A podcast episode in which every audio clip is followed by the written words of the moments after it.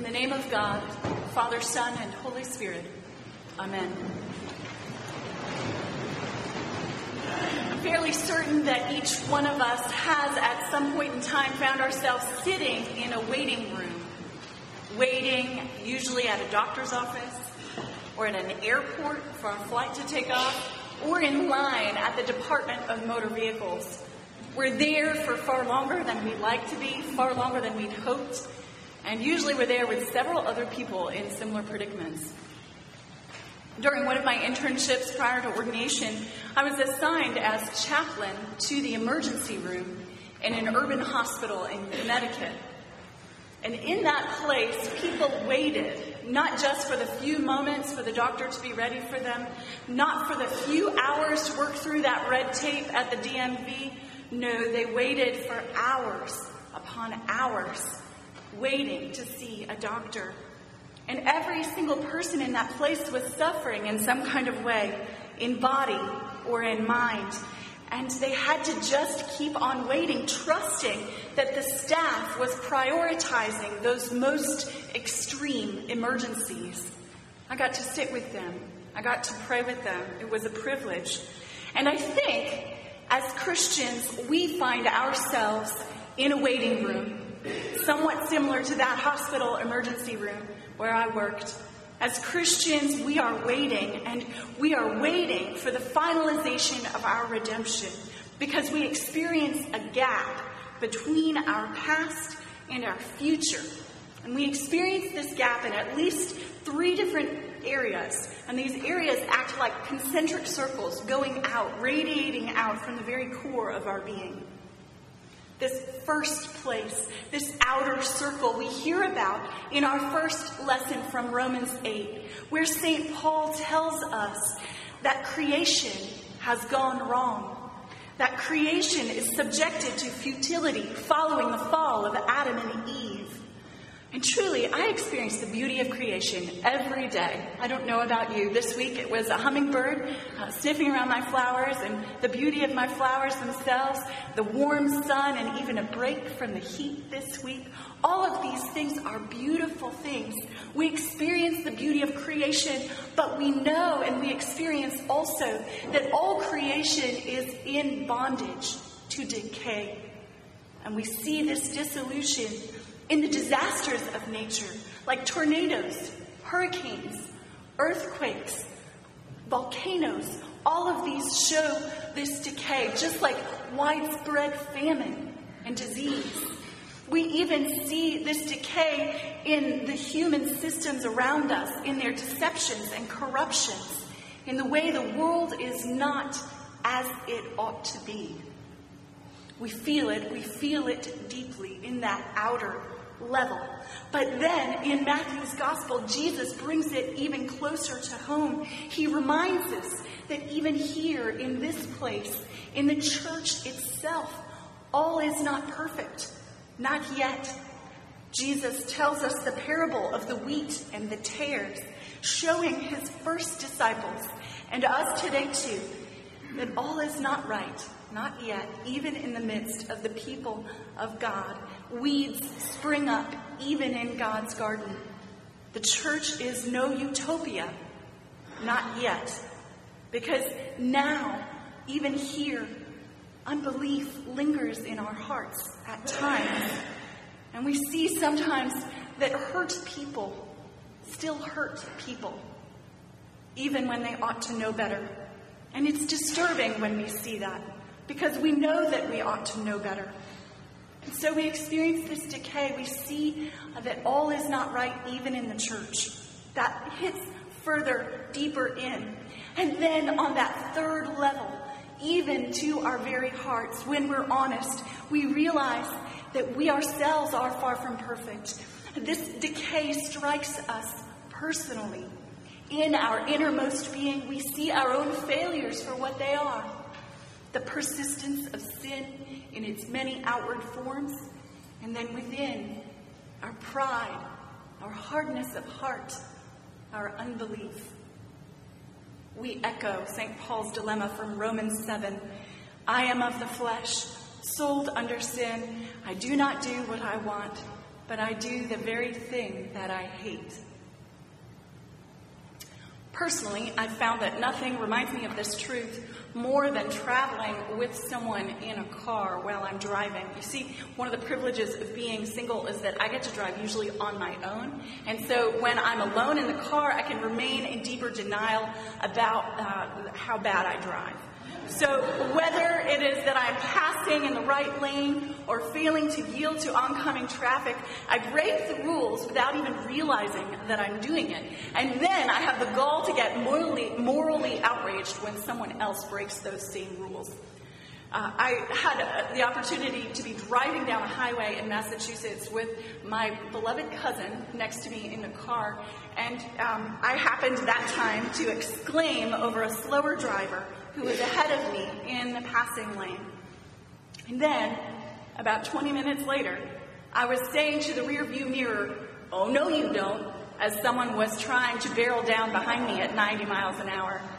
And as I said that, what did my cousin do? But she burst into laughter. Thank goodness she didn't scorn me or shame me, but her laughter uh, opened my eyes to my own hypocrisy, my sin, I do the thing I don't want to do unconsciously at times without even realizing it. We do the things we don't want to do. And as Christians, this phenomenon is painful. It is a kind of suffering to realize that we do this. It makes us wince because we know that we are not as we should be. It's almost like, if I was being very dramatic, I would say it's almost like being shackled to a corpse only to realize that you yourself are the corpse. So, in the midst of all of this despair, the despair caused by the suffering that we experience in these three circles of decay, do we lose hope? No, of course not. Paul's words remind us that we, in fact, do now have a new Lord, that though we might still sometimes do the things we don't want to do, we are no longer in bondage to sin. We are not in the flesh, but in the spirit. And we are debtors, not to the flesh, but to our new Lord, Jesus Christ. And as Jesus said from the cross, it is finished. At that moment, we are forgiven. We're forgiven of our sins and freed from the just condemnation of judgment. But Paul's promise holds true for us today, too. He who began a good work in you will bring it to completion at the day of Jesus Christ. God is not finished with us yet. Thank goodness.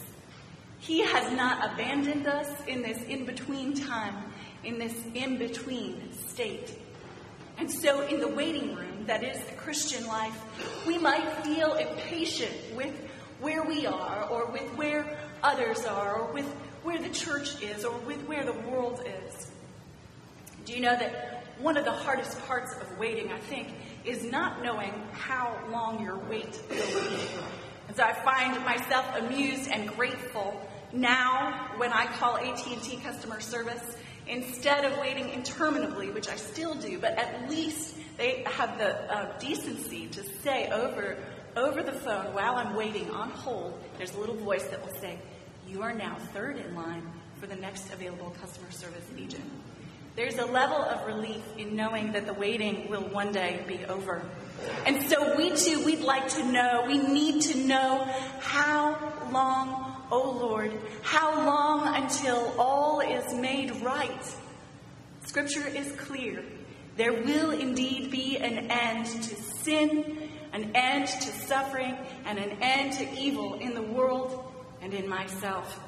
That end will be the day that Jesus returns. We hear that so clearly in the parable of the wheat and the tares.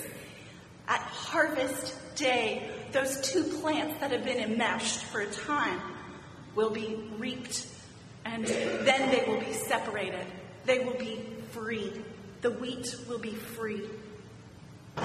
And in the meantime, God has not abandoned us.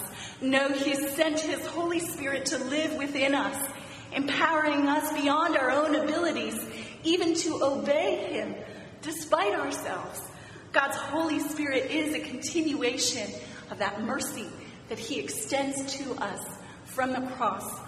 Because the um, Holy Spirit is that first fruit, that first foretaste of all of the fullness of God's goodness that will be unleashed upon us on that final day. And so while we wait in the midst of painful uncertainties, in the midst of the suffering of this life, we long, we wait eagerly, and we wait patiently. And our groaning, as Paul says, the groaning of all creation is a special kind of groaning. It's not like the cry of a dying person. No, this groaning is groaning of um, discomfort, suffering, longing, but it's groaning likened to a woman in labor. As the great Charles Spurgeon said, we are panting, longing after something greater, better, nobler, and it is coming. It is not the pain of death we feel, but the pain of life. We are thankful to have such a groaning. The man that groans after perfection, the man that is discontented with his sinful life, the man that feels he cannot be easy till he is made like Christ. That is the man who is blessed indeed. So we are blessed. As Jesus says to his disciples in Luke's gospel, when we experience these birth pangs, this suffering, look up and raise your heads, for your redemption is drawing near. And so we do. We look up. We look up to that green hill long ago and far away, that place where God Himself took all the sin, all the suffering, and all the evil in the world upon his own shoulders. Our Lord Jesus bore that burden up to Golgotha, where he suffered to the point of death, death on a cross. And the gift of his very own self marks the end of our judgment and the beginning of the end of human sin and suffering and so we look up, we look back to the cross, and we look forward to the bright future that is ours in Christ. Because at the last day, when our number is called up in the waiting room of life, on that last day, Judgment Day, we will not receive the judgment that our sin deserves. No, instead, we will receive the fulfillment of the promise, the shiny, new, eternal life, freedom like the windfall of an abundant harvest, the redemption of our bodies through the resurrection from the dead. In short, we will receive glory. Let us pray. Lord Jesus, as we wait eagerly and patiently for the redemption of our bodies, for our sinful flesh to be destroyed, would you once again shower upon us the abundance of your grace, so that we might walk through these days of longing and waiting with eyes fixed upon you and with trusting hearts, radiant that our certain hope is in you.